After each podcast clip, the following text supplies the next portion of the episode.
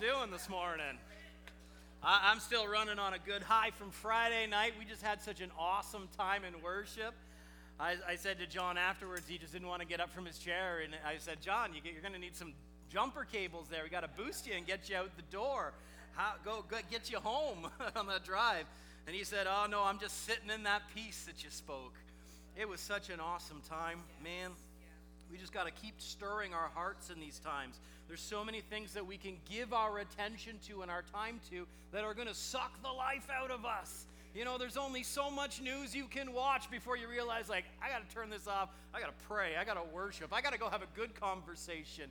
And if it, I love what Jesus said. He said, you know, if your eye is light, your whole body will be filled with light. But if your eye is dark, your whole body will be flooded with dark. And he said, if your body is dark, how great is that darkness? And so we get a choice on what we focus on and what we get to consume our soul, where our, what our mind and our will and our emotions are focused around. Man, I, I just love that song that we were singing at the end there. It is well. It is well with my soul. And as we finish that, I was just hearing the other old song, Because He lives, I can face tomorrow.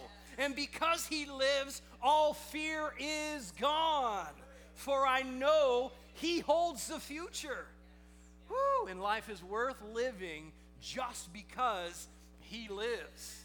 And I started my message last week saying, I'm reminding you guys no matter what you see on the news, no matter what you hear from your friends, we are living in good days.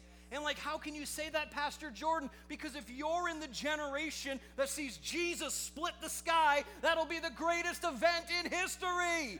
When the trump sounds, the clouds part, and he says, Come on home, my sons and daughters. That's a great day. You're living in a day when people are losing hope, and you've got hope. Woo. My hope is built on nothing less than Jesus' blood and righteousness. No, there's nothing else I can put my hope in. Nothing else will be a firm foundation. But man, is he ever an appropriate anchor in the storm? It's one that can't be moved. And so we anchor ourselves in what He has said about us and not what's going on. Yeah, there's crappy things going on. We can say that. It's not faith is not denial. I just believe there's something higher than that, and his name is Jesus. And as we were saying this morning, we're just singing his name, singing his name. We have to remember that every knee bows to Jesus. Every name that is named, you can find a name, it bows to Jesus. There is nothing higher. And so you got to start speaking Jesus into your situations, Jesus into your life. And when, when things are getting you down, let Jesus bring you back up. Let Him put the, the supercharger cables on you and give you a good old zap. You know, we often forget that you're at the control of the pipeline. There can be an entire waterfall surging and powering and filling up the pipes, but if you don't turn on the tap, man, get dry. We get to turn on the pipes. We get to turn on the power. We get to let that flow to us by our choices and our perspectives. And this has nothing to do with my message, but it's good and I won't apologize for it. Say this with me I hunger. I hunger for you, God. I hunger for growth. I hunger to see the goodness of God in the land of the living. A hunger for peace, a hunger for righteousness. God, I hunger for you. And you could say, Pastor Jordan, why do you make me repeat all these things after you? Because sometimes you just need a little shake and a little nudge. You need to go ahead and get your mind off of what you're thinking about and let words of life flow out. Maybe you're feeling, I'm dry, I'm dry. Go ahead and say, I'm hungry. I'm thirsty. I let God flow to me. Whew, we let words of faith. And we were talking on Friday morning about how powerful the tongue is. James says it's like the rudder of a great ship, it can turn the whole course of your life wherever you're going. So if you're saying this sucks, this sucks, this sucks, guess what? Boom, you're crashing into those things. I would rather speak life into my situations. I would rather speak the great de- destinations that God has spoke over me. So we've been saying, Blessed are those who hunger and thirst for righteousness, for they shall be filled. No hunger, No thirst, no filling. We got to remember that. No hunger, no thirst, no filling. But blessed or happy is the one who has a hunger. Ooh, and you can stir up a hunger. I can stir up in a hunger you right in you right now. Who likes turkey? Man, you ever like, you know, the whole preparation process that you go through? You know, you, you clean it, you, you clean all the, the, the stuff that Toph would eat that everybody else throws out, you know, like the, the heart and the kidneys and all that stuff. You know, you, you clean it all out, you, you start prepping the bird, you know, you, you put it in the oven, you're basting it, and you got your seasonings on it, and it just starts to fill the whole house with the aroma as it's cooking. And as that aroma just fills in, it builds your anticipation. And you may not have been hungry when you started the process, but a hunger begins to stir. Man, you can make yourself hungry. You, you know, want to know how I know this is true? Every second commercial on TV is about food. Man, I'm so glad that I don't have regular TV. I, I stream everything, but I, whenever I go to Pastor Robin's and he's got regular TV on or anywhere else, it's like, it's like, man, there's just so much fast food commercials everywhere. Why? Because they're trying to stir a hunger, thinking, oh, do I got enough time? I can run down to McDonald's right now. I can grab a Big Mac and a fry, you know, a supersized Coke. You know, they're stirring up hunger in you. And if you can do it in natural things, you can do it in spiritual things. Whew, so we're, we're nine weeks into this series on the hunger, and I'm endeavoring to, ter- to bring my part in for a landing. Pastor Robin's going to do his part of the hunger next week. But man, we've been so many places in the last nine weeks, or this eight weeks. This is week number nine. But so we need to remember where we've gone. You know, I have a hard time remembering what I had for breakfast sometimes. So who remembers what we did nine weeks ago? Well, we said that 2022 will be a season of healing for many in the body of Christ. It will be a season of healing. And I said for many and not for all because not everybody will flow with God. Not everybody will step into his healing flows and believe the promise and receive it, but I choose that I'm going to be one of those. And I don't just mean this as a physical healing, there's emotional healing that's going to take place and that should already been taking place in this year. There's a spiritual binding up of him healing your wounds that is going to be taking place. And that's why we say, God, I'm hungry for growth. Because it's not just about solving the problem you're in, it's about growing you so that you don't end up in it again. Because we often go round and round the mountain. Oh, here, I'm in this problem again. I had this problem 10 years ago and I'm having it now. No, we need to allow God to grow us so that the next time it comes up, you're just like, I recognize you. Come on. That we can see clearly.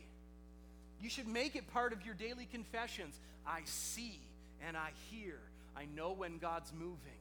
I recognize his presence. I know what he wants to do, and I'm obedient to flow.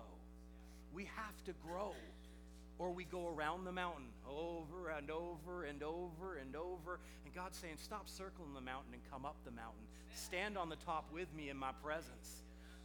Remember, Jesus took, took three of his disciples up the hill with him, and he was transfigured in the glory of God. And it just began to shine and radiate out of them that Peter starts having a fit, going, Woo, it's good that we be here. It's good that we're here. We should build a temple for you and for you and for you. And God just envelops Jesus in a cloud and calls out and says, This is my son, in whom I'm well pleased, which is God's wonderful way of saying, Shut up, Peter, and enjoy the moment. Woo! you got to say that to your mind sometimes. Yeah. Shut up, soul. We're going to praise God. Yeah. Shut up, soul. We're going to open the Word of God and we're going to have an awesome time in His yeah. presence. Hallelujah. So 2022 will be a season of healing for many in the body of Christ. And hunger is a drive that leads us to pursue. Come on. When we stir up hunger, it gets you up off the couch, right? You know, you may be sitting watching the couch on the couch and you're watching things and you're getting hungry. What does it drive you to do? It gets you up out of the seat, you walk to the kitchen, and you make food. You find food. It's the same way with an athlete. When they're hungry, it causes them to pursue and put in the reps so that when they are it's time for their team to fight, when it's time for them to play, they've put in the reps and they know that they can overcome. And so hunger will draw you to pursue something, and I hope that hunger is drawing you to pursue God because he's the only thing that can satisfy. We said that hunger is a cycle. You've been hungry before and you've been filled, but guess what? You'll be hungry again. Go ahead and commit yourself to the cycle that, yeah, God, I choose to become hungry and come back to the table over and over again because once is not enough. We're not a, we're not a one time thing with God. Oh, I'm so glad I'm saved and going to heaven. No, I want to experience heaven here. Just as Jesus pre- prayed with his disciples, he said, Your kingdom come, your will be done here on earth as it is in heaven. He came and made heaven and earth in a spiritual place together so that when you understand where you are seated in heavenly places with Christ, just because you feel like you're having a bad day in the natural, I'm having a great day in the presence of God spiritually. And so I let that reality flood to this one. Natural things have to bow to spiritual things. Woo. When you speak to the mountain, it has to move. And hunger is a cycle because you're meant to come back often. Not just often, daily. And that's why David said, Blessed be the Lord who daily loads us with benefits, the God of our salvation, Selah, or think about that. If he daily loads you with benefits, but you haven't been in a long time, there's a lot of benefits that were left on the table that have not been beneficial to you in your life. He daily loads us with benefits. I like what Smith Wigglesworth said. He, he said, We feed our spirit or our body three warm meals a day, but our spirit one cold snack a week. No, we got to come to the table multiple times a day, as often as you think it. Even when we think about, about uh, communion, uh, Jesus said, As often as you drink this cup and eat this bread, do it in remembrance of me. For them, that was every It wasn't a, an occasional thing like we would do as church. I know Pastor Wendy's been really pushing me. He's like, we got to do communion more often. We got to do it more often. You can do it as much as you want. You want to do it 40 times a day? Go ahead and do it. Get some stuff at home. Grab a piece of bread or a cracker. Grab some juice or pop or water if that's all you drink. And bless it in the name of Jesus and partake it. Man, do it in remembrance. We said that there's two factors that contribute to hunger, and they are time and activity. You eat at the table, and guess what? You will be hungry again. You're away long enough, you will begin to hunger. Come on, you eat in the morning, you skip lunch, by supper time, you're like, yeah, I'm starting to feel a little hunger. Why? Because time stirs up hunger. The other thing is activity. You put a little food in and then go put a hard day's work in, guess what? You're going to be hungry faster than you would have been if you just let time take its place because you're burning up what you received at the table. And that's what God wants you to do. You come to the table, you receive from Him, and then we go and use it. Come on, that's why the Bible says we are doers of the word and not just hearers only. And so we got to do something. We have a responsibility to this world to do something with what we receive from the table. There are people that only you can reach. There's people that will only read the Bible that is written on your heart. We have a responsibility to the world to take from the table, become living epistles, and let them be read by those around us. For people that I will never meet, but you will. Whew. That's why we're the body of Christ. We're not the pastor of Christ, we're the body of Christ. We've got things to do. But over and over, we've been saying hunger brings us to the table of the Master. Come on, we can switch. We can do this. Come on. Don't you love technology? Come on. Hunger brings us to the table. I may need you to jump on there Hunger brings us to the table. We have lost connection. There we go. Hunger brings us to the table of the Master. It brings us to God, where we are to live out our days in His presence. And so last week we preached a message, a very important message, that I believe is very pivotal to the body of Christ in this time. And it's a place called there. The reason why we need to come to the table is because when we're with the Master, when we're with Father God, where He moves, we move too. And as we keep ourselves in His presence, we find ourselves where He wants us to be, doing what we need to be doing. You know, that's very important. Come on. We need to be where He wants us to be, doing what He needs us to do, because that's where His blessing is. That's where His blessing is. And so today, I want to piggyback off of that message, and I want to go and take a look at what the enemy wants to do because you're in your there. What's the last thing he wants? Is for you to be in your there. He wants you to be out of position. He wants you to be disconnected from God. He wants you to fail. But I have something really, really, really, really, really, really, really important to tell you right now. He's a liar!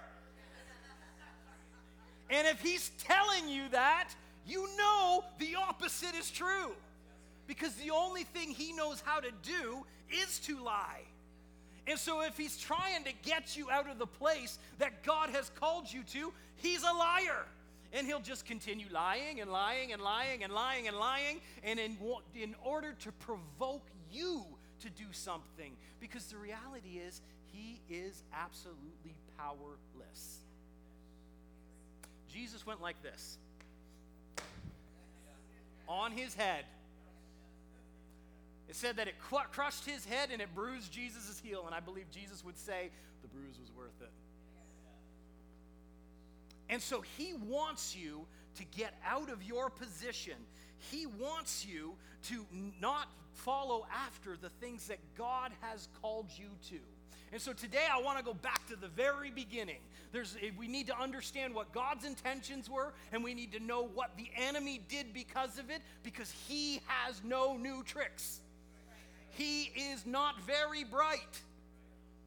And so he does the same things over and over and over again. So you can join me over in Genesis chapter 1 and in verse 26. Pastor Robin, I may need your Bible because this is not working. Thank you very much. That's good. Genesis chapter 1 and in verse 26. Doreen, are you going to follow along with me for them? Perfect. This is what God said. We have to look at His intentions for us first before we do anything else. And it says, Then God said, Let us make man in our image, and according to our likeness, and let them have dominion or authority over the fish of the sea, over the birds of the air, over the cattle, and over all of the earth and every creeping thing that creeps on the earth. So, the first thing is this is a conversation between Father God, Jesus, and the Holy Spirit. And He said, Let us, this is what we've decided we're going to do. This is what we've decided we want man to be. This is what we've decided we want man to have access to. Whew, how many know that what God thinks is better than what we think? So, this is telling us what God thinks about you. He said, Let's make them like us. Whew. He didn't say, Let's make them little puppies. He didn't say, Let's make them little worms. He said, No, let's make them like us. Why, do we, why are we called the sons of God and the daughters of God? Because that's what you are and he doesn't procreate outside of his own nature. He was looking for something a little different. He already had all of the angels that would do whatever he wanted whenever he did it. He didn't need another servant. He wanted a son and he wanted a daughter, and you are those sons and daughters. And so here we see the intentionality of God. He says, I'm going to make them in my image, I'm going to make them in my likeness, and guess what? Everything will be subject to them. Now, intentions are great, follow throughs are better. Next verse, please. Verse 27 says, So God created man in his own image, and in the image of God he created him, male and female. God had a thought, God had an intention, and then God went ahead and did it. God's the one who follows through. And so, now, if you want to join me over in chapter 2, I want to spend most of our time there. because I believe there's a lot of things that we need to understand whew, in this. Come on. Verse n- number one of chapter two. It says, Thus the heavens and the earth and all the hosts of them were finished. What translation do you got here? Okay, I think yours is a little more outdated than mine. Yeah, I think that I think you don't have the latest update. Thus the heavens and the earth and all of the hosts of them were finished. And on the seventh day, God ended his work which he had done, and he rested on the seventh day from all his work which he had done. Verse number three says, Then God blessed the seventh day, and he sanctified it, or he set it apart, because in it he rested from all of his work which God had created and made. God sanctified one of the seven days of the week for a day of rest. He set it apart to not be like the others. That's what sanctified means. It means to take from something and pull it out over here and say, I've got a special purpose for you. I've got a special use for you. And after six days of creation, God took the seventh and he said, This is a day we're going to rest. This is going to be a day where we worship. This is a day where we receive from peace. This is a day where we allow ourselves to be revived. And we carry out that idea to this day. We take one day a week, we gather together as children of God, and we rest from our regular work, and we take time to worship and rejoice Him for what He's done and what He said. Man, if God thought it was important enough to say, I think, guys, we need to sit down we need to take a special day. Then, if He called it special, we should call it special. You know, as in the body of Christ, we consider it the Sunday, the Lord's Day. Um, uh, the Jews, they celebrate it on Saturday. They call it the Sabbath. It's their day of rest. But whatever it is you do, you better take some time to honor what God has honored. We honor what He honors. Of all the things you could honor, whatever He chooses, honor that. Verse number four, it says, This is the history of the heavens and the earth when they were created, in the day that the Lord God made the heavens and the earth. Now, this is a little bit perplexing, and I've heard a lot of different scholars argue over this. Do we actually have two different creation accounts? What was Genesis 1, and then why did verse 4 does he start creating again? One was the outline, the other was the details. You know, all we get in chapter one is let there be light, let there be animals, let there be land, let there be stars, let there be moon. And then he says, and he created God, uh, created man in verse 26 and 27. Chapter two gives us a picture into his heart and his process. There's a difference between knowing what God did and knowing his heart and his processes. And so in verse 5, it says, Before any plant of the field was in the earth, and before any herb of the field had grown, for the Lord God had not caused it to rain on the earth, and there was no man to till the ground. Verse number six. But a mist went up from the earth and watered the whole face of the ground. And so God's system was there hadn't been rain, but He let mist come up from. And you want to know why? Because God can do what He wants. It may not be the way it happens now, but God gets to do what He wants. And when he created it, this is how he did it. Verse number seven, please. And the Lord God formed man out of the dust of the ground, and he breathed into his nostrils the breath of life, and man became a living being. And we kind of wish that our creation process was a little prettier than this, but God just basically made a mud monster. You know, your kids have done it. You know, they make up some mounds and they make some creations. Well, God did the same thing. He just kind of puts some dust together, and then it says he breathed or he blew in your direction. Man, I've been having something stirring in my heart the last few weeks. I said that the wind of the Spirit is blowing across this land. Man, there is a wind that is originating from God that is blowing across this land and it is bringing transformation and it is bringing change. And you can choose to stand in the wind and let yourself be pushed, or you can just say, God, I throw up my sails and I flow with you. He breathed or he blew into man, into his nostrils, he got face to face. And it says he breathed the breath of life. The word for breath is spirit. He breathed a part of himself into you, and then there was God life in you. We're talking about God's intentions and how He wanted things to be. Come on, this is all important. Next verse, please. Verse number eight. It says, The Lord God planted a garden eastward in Eden, and everyone say this with me, and there he put the man whom he had formed.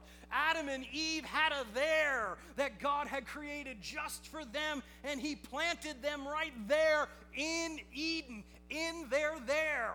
And so, just as you have a there, they had a there. And so, when we see what the enemy launched against them, it's the same things he's going to try to do to you. As he said, he has no new tricks. And so, they were in their there. Next verse, please. And it says, And out of the ground the Lord God made every tree to grow, that it was pleasant to the sight and good for food. Think about that for a second. Pleasant to the sight and good for food. God wasn't just interested in feeling their natural needs. Could have just made food, but He made things that were pleasant to the sight just for them to enjoy.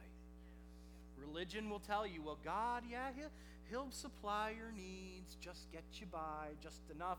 God's not just interested in your needs, He wants to fill, fill the desires of your heart as well.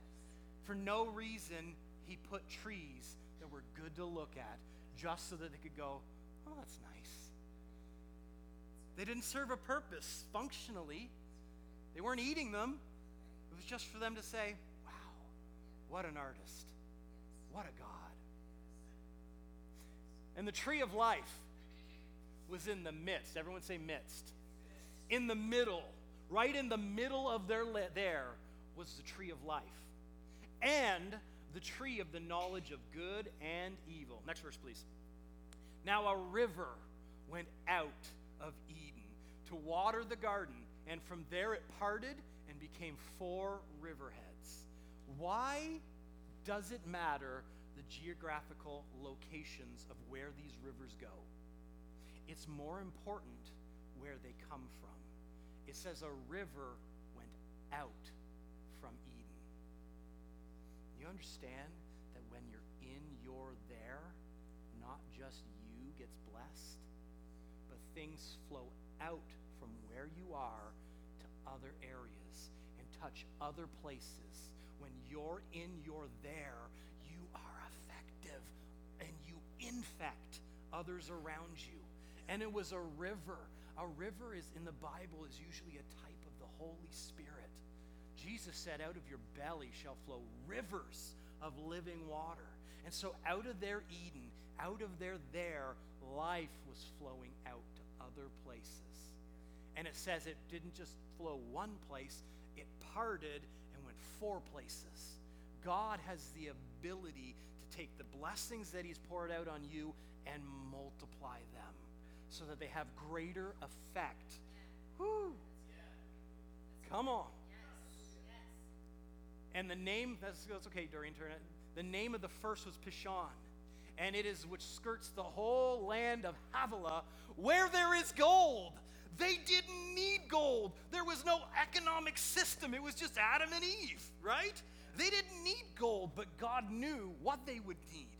And so he bothered to tell them follow this river and that's where you find the gold. And the gold of that land was good. It wasn't even just mediocre gold, it was good gold. And there was bdellium and onyx stone there. Come on. God was even looking ahead to when they would no longer be in the garden. Even though He wanted them in the garden, He was preparing he prepared ahead of time. And you know that your God is already going before you. He's preparing things for you so that when you step onto the scene, when you get in the place that you are heading to next, God's already been there and prepared. Woo! Next verse, please.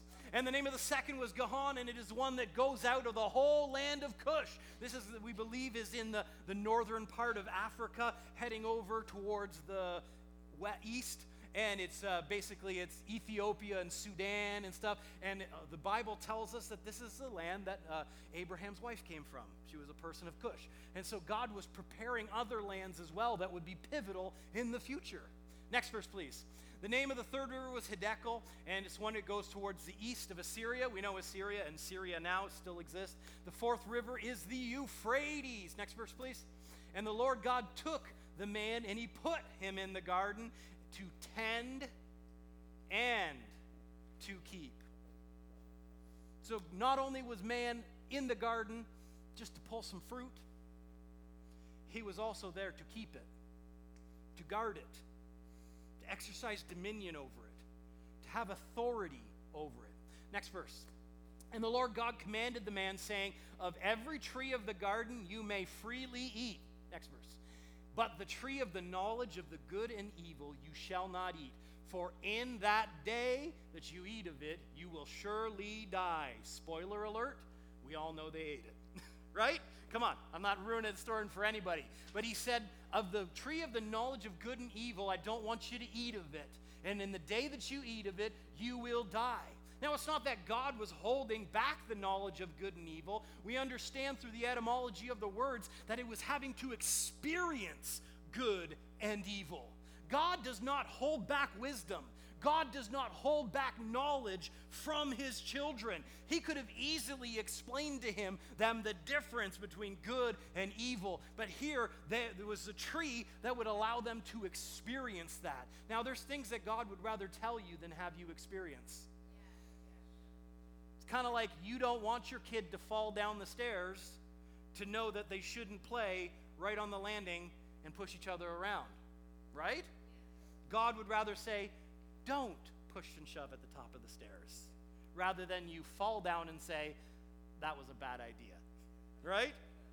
Every child we know has probably put their hand on something hot and said, I instantly regret that. What was better is for the parent to say, don't touch that. But man wanted to experience rather than just rely on the words of God. And we're still in that situation today. Most people would hear the word of God and they're like, oh, that's good. It's exciting. It's exciting. And rather than taking him as word, you know, that was good, God, but I'm going to do this instead. God's word is enough for us. Next verse, please. For if by one man's offense, this is in Romans chapter 5, looking at that death, because it, did, did they die physically when they ate of the apple or fruit? No. There was something different that was going on, and it was a spiritual death that would spread. And here in Romans chapter 5, verse 17, it says, For if by one man's offense death reigned through the one, meaning Adam, much more those who receive an abundance of grace and the gift of righteousness will reign in life through the one, Jesus Christ.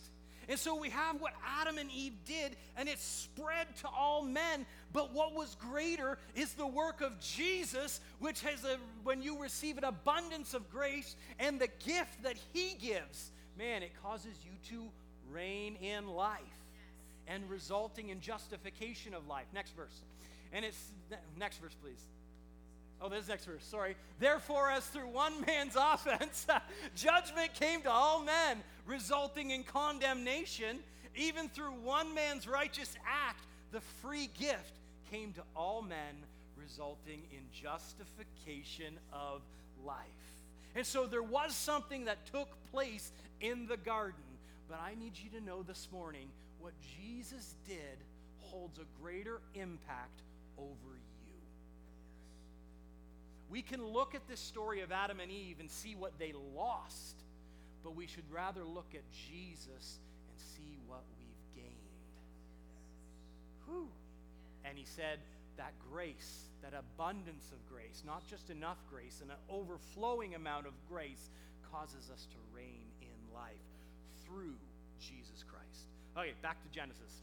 And the Lord God said, It's not good that man should be alone. I'll make a helper comparable to him. Next verse. And out of the ground of the, the, Lord God formed every beast of the field and every bird of the air, and he brought them to Adam to see what he would call them. That's so awesome. We often talk think about God creating everything and everything like that. Then he just brought it to Adam. He said, This funny looking thing with a long neck, what do you call it? And he's like, Giraffe. And he's like, Great, great, great, great choice, Adam. You're now a giraffe. Move along. What about this one with a really long nose? Uh, elephant. Whew. That is the power that God believed Adam could handle. That he could decide what things would be called. Mm hmm. Mm hmm. And we spent a lot of time talking this morning about your declaration, saying, It is well. God is still looking to you. What are you going to call it? This is my doom. I'm not, everything's going down. It's not looking good. Or are you going to say, This is turning for my glory? It shall turn for my good. Come on. He's still looking to you. What are you going to call it? What are you going to call it? And whatever Adam called each of the living creatures, it was the name. Next verse.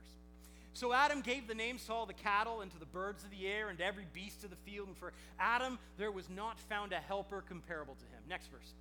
And as God, the Lord God, caused a deep sleep to fall on Adam, and he slept, and he took one of his ribs and he closed up the, uh, up the flesh in its place. Next verse. And then the rib which the Lord God had taken from him, he made into a woman, and he brought her to the man. Next verse. And Adam said, This is now bone of my bones and flesh of my flesh, and she shall be called woman because she was taken out of me. So, Adam, just following the natural progression, God has brought everything else to me and I named it. Here's a woman. You're now called woman. Man, that's, that's the, the responsibility and the ability that God gave to Adam, and God thought it was a good thing. Whew. Next verse, please. Therefore, man shall leave his father and his mother and be joined to his wife, and they shall become one flesh. Next verse. And they were both naked, the man and his wife, and they were not ashamed. Next verse. Now, verse chapter 3 is where we've said all of that just to get right here. It says, Now the serpent was more cunning than any beast of the field which the Lord God had made. And he said to the woman, Has God indeed said? Has God indeed said, You shall not eat of every tree of the garden?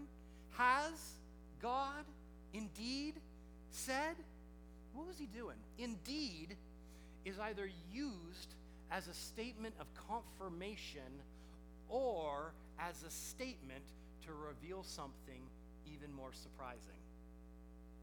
And so when Satan says to the woman, Has God indeed said? He's wanting to find out what she thinks and what she believes and what she knows because he's wanting to call it into question and tell her something surprising. You can look up the definition of indeed if you want.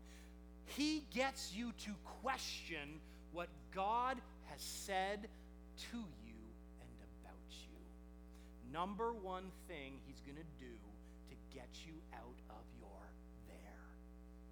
He wants you to question what God has said. Did God really call you to that? Was that God speaking to you? Come on, I think maybe you just had bad pizza that night. Like, you know, maybe maybe what you thought you saw or what you thought you heard really wasn't real. Did God really say that to you? Did he really call you to that place? Come on, we're recognizing the lies that the enemy spins. Has he actually said that? You know, he has no power over you other than what you give him.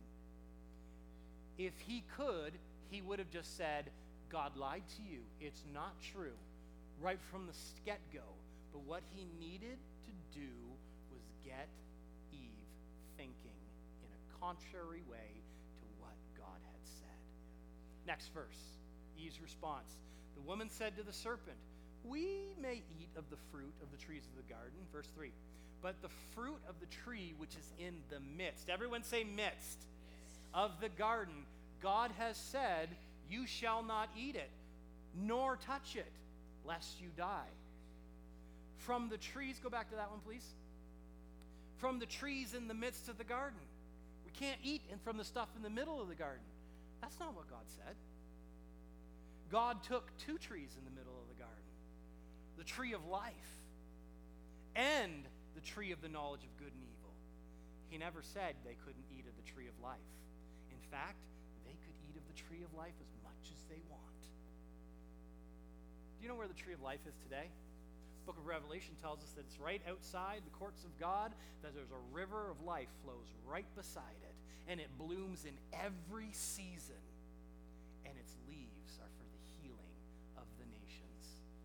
right now, we as the body of Christ need to partake of life because it's that which will heal the nations.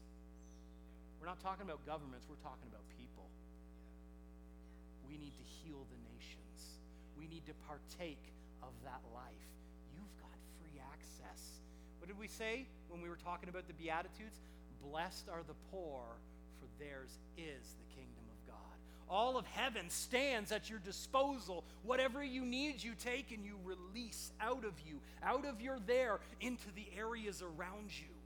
And so she said, But of the tree which is in the middle of the garden, God said, You shall not eat it, nor touch it. He actually never said, Don't touch it. He just said, Don't eat it, lest you die. Next verse. And the serpent said to her, You won't surely die. Has the, the devil ever lied to you that way and be like, No, that's not how it is? You can't just speak to the mountains and they'll bow to you.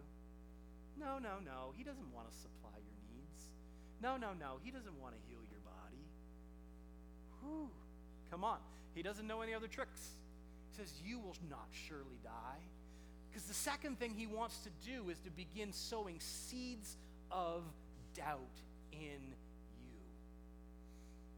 And he may not get an immediate harvest, but the longer you entertain it, the stronger it gets. I like what Brother Hagin used to say. He says, you, you know, you can't stop a bird from flying over your head, but you can stop it from making a nest in your hair. And a thought may come, what do you do with it? What do you what place do you give it? Do you take that seed and say, that doesn't grow in my garden? He sows those seeds of doubt. Next verse. And it says, For God knows, this is what the serpent's saying, God knows in the day you eat of it, your eyes will be opened, and you will be like God, knowing good and evil. He said, In the day you eat of it, your eyes will be opened and you'll be like God.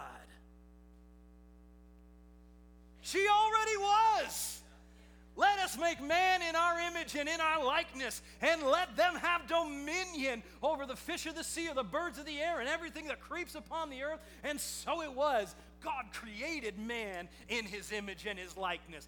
There was nothing true about this statement. And the enemy's going to lie to you and say, You're not what he said you are. You can't do what he said you can do. But he's a liar. And you know what you got to say? You lie, you fry. Devil, come on. You push this, and I'm going to go ahead and put my foot square between your teeth. Go ahead. It's okay for you to be a little unkind with the devil. Come on. If there's anything that you can use unkind words to, you want to curse something, curse the devil. You want to curse something, curse sickness. You want to curse something, curse lack. You don't have to be kind. Woo! Come on. He said, You'll be just like God. And that's exactly what she was. Next slide. He wants you to believe that God is holding out we often have the phrase that says the grass is greener on the other side. That's because you're looking over there and not tending and keeping the there He's placed you in. Next slide. So the woman, she saw that the tree was good for food. Oh, it looks pretty good. And that it was pleasant to the eyes. It's one of those things that should have been enjoyed from a distance, right? One of those things where he said he put trees that were just pleasant to look at and trees that were there to eat. This is one of those ones you look from a distance but don't eat. She saw that it was good for food and pleasant to the eyes and a tree desirable to make one wise. Pretty sure she already was pretty wise. Pretty sure Adam was pretty wise too. There's a lot of animals. There's a lot of things, plants on this earth you got to think, he wasn't he wasn't that dumb. They were pretty wise. But she bought into the lie. That was the buy-in. Everything else was getting to this point where she now thinks of herself differently. She now views her situation differently, and she now views God differently. And that's the steps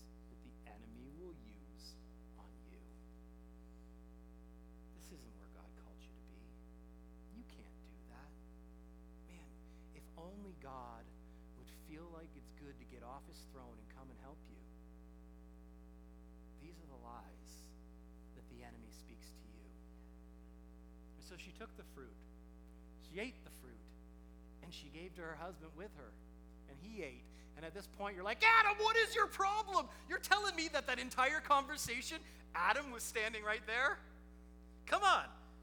What was, what, what was Adam's command? Tend it, keep it, tend the garden, keep it. This is, this, is the, this is the keep it part. This is where Adam failed. Eve takes it, she eats it, and says, Hey, it's pretty good, actually, Adam. I'm not dead. You try. And so Adam eats of it. Next verse. He cannot make you eat, you must yield. He cannot make you leave your there, you must yield. He can't make you stay broke, you must yield. He can't make you stay sick, you must yield. He can't make you stop helping others, you must yield. He can't make you stop worshiping, you must yield. And in everything it, that our life is feel, pushing us to these points. Will I yield to God or will I yield to everything else? And Adam and Eve bought into the lie and said, okay, let's do it. Let's try it. Next verse. And the eyes of both of them were opened, and they knew that they were naked. And they sewed fig leaves together, and they made themselves coverings. Next verse. And they heard the sound of the Lord God walking in the garden in the cool of the day, and Adam and his wife hid themselves from the presence of the Lord among the trees of the garden. And so now we have this moment where they've taken themselves out of their there. They've removed the covering or the blessing that God had commanded to be upon them in that place. And what is the immediate reaction of it? Run and hide from God. Get away from the presence of God. And everything we've been preaching for the last nine weeks about the hunger is you need to run to God. Don't hide yourself from God. Present yourself before Him. Doesn't matter what you've done, doesn't matter where you've been, whatever the past has been, come before the Lord. Don't hide. Get in the presence of God. That when you're in the presence of God, there is fullness of joy and there's peace forevermore. When you come before God, there's always forgiveness. And so when God came down and they heard him walking in the cool of the day, their position should have been run to him and say, God, we screwed up. But when we have that feeling of shame and they looked at themselves like, oh crap, we're naked. We better do something about this. Get me some leaves. Let's sew them together. Oh, there's God. Let's get behind the bush. God knew where they were. He knew what they'd done, and He came anyways. Next verse. And the Lord called to Adam and said, Where are you? He knew exactly where he was. He was looking, what was Adam's response? If we think about the forgiving nature and the loving nature of God, if they would have come and got before him, he would have found a solution right there. And he said, I heard your voice in the garden, and I was afraid because I was naked, and I hid myself. And so God asked some questions of himself, of his own. Verse 11. He said, Who told you you're naked? Didn't realize this was a problem yesterday. says they were naked and they were not ashamed. So it wasn't a problem the day before. So he said, Who, who told you that you're naked? He says, Have you eaten from the tree which I commanded you that you should not eat? And the answer should have been, Yes, God, we did. But that's not what they did. Next verse. The woman whom you gave me, God, she gave me from the tree and I ate it. It's not my fault, God. I know I ate of it and you told me not to, but I, am not going to accept the blame for this situation. It's all her, this woman that you've given me. Come on. Come on. We've all been there. It's not my fault, God. It's because of the situation. I just didn't have what I needed. Maybe I got my timings wrong and I was in the right, wrong place at the right time or the wrong time, or I'm so confused I don't know which one, I, where I should have been. It's just not me, God. Surely. It's not my fault. It's not my fault. It's hers. It's theirs. It's anybody's. Blame stops with you. You always take responsibility for your choices and what you've done. And guess what? God forgives. And so he says, It's the woman. Next verse. And the Lord God said to the woman, Well, what have you done? Looking for her response. And he said, It's the serpent. It's his fault. It's his fault. And we have the blame chain. I wonder if we would have asked the serpent what the, what the serpent said. Well, you know, I was just seeing what I could get away with today. Come on. The blame chain will just keep on going. It's not Ottawa's fault. It's the provincial government's fault. It's the federal government's fault. Well, it's not the hospital's fault. It's the health, health unit's fault. Come on. Everyone wants to point fingers in this day. Nobody wants to be at fault. As a Christian, stand up and say, I'll take the blame. We'll sort this out. Me and God. Come on. So the blame stops. Next slide. Unless Satan should take advantage of us, we are not ignorant of his devices. That's what Paul said in 2 Corinthians chapter 2:11. We're not ignorant of how he operates because has he tried to get them out of their there is the same way he's going to try and get you out of your there. But guess what? You're not ignorant anymore. You're not going to let him sow seeds of doubt. You're not going to let him question whether or not you heard God or God was true. You're not going to let him lie to you because you're not ignorant of his devices. And the tree of life is still available for you today. You want to know how you have access? Next verse. The thief, he comes to steal, kill, and destroy.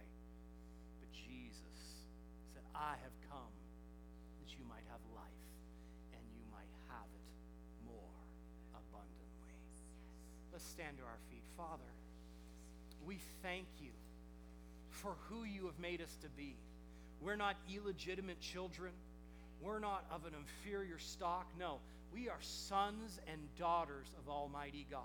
We have been made in your likeness and in your image. You have a good plan for us. You have a future and a hope that we will stand in the place that you have called us to do. You have, we will do what you have called us to be doing in this time. We know the importance of these days, Lord. We know that with everything going on in the world around us, we have to stand up and say, I shall not be moved. I won't be shaken. I won't be blown to the left. I won't be blown to the right. I'll be blown by the winds of the Holy Spirit to wherever it is you need me to be in this time. But I choose, I will stay hungry. I will run to your presence and I will be in my there because that's where you've called me.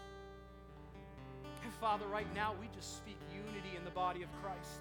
We're not just talking about it here in Word Church. We speak to the churches in this community and the churches across this country and around the world. Father, that you would stir up such a spirit of unity, that churches would come together despite their differences, despite the way, different ways they believe, but they would come together in the unity of Christ. In Jesus' name, we speak it over them. We thank you, Father, that in the day of Pentecost, it said when they were all in one accord, that their place was shaken and the Holy Spirit was able to move among them.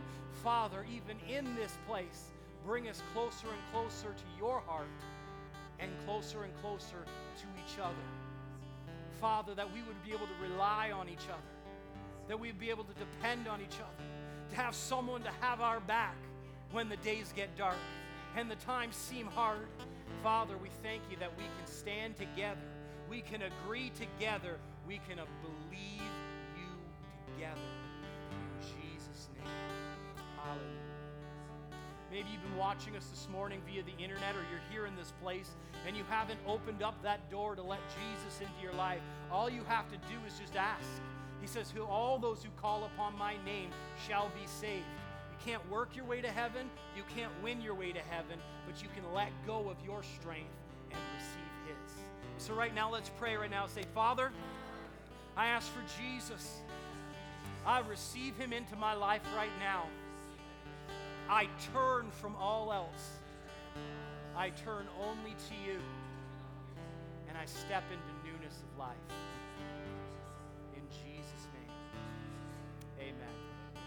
You just prayed that prayer with us, we would love for you to get in contact with us. We would love to get you hooked up with a good church in your area, get some resources into your hands. If you're in the Smith Falls area, we say welcome home.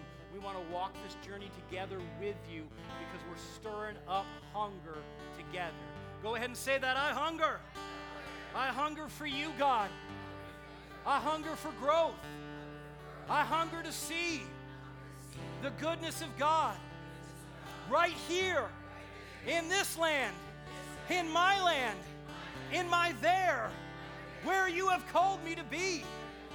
A hunger for peace, a hunger for righteousness, a hunger for you, God. In Jesus' name, amen. If you need prayer for anything, our, our word care will be right up team will be at the front here. They would love to stand with you, agree with you, believe with you. No matter what's going on, you should have someone who can God with you. So take advantage of that.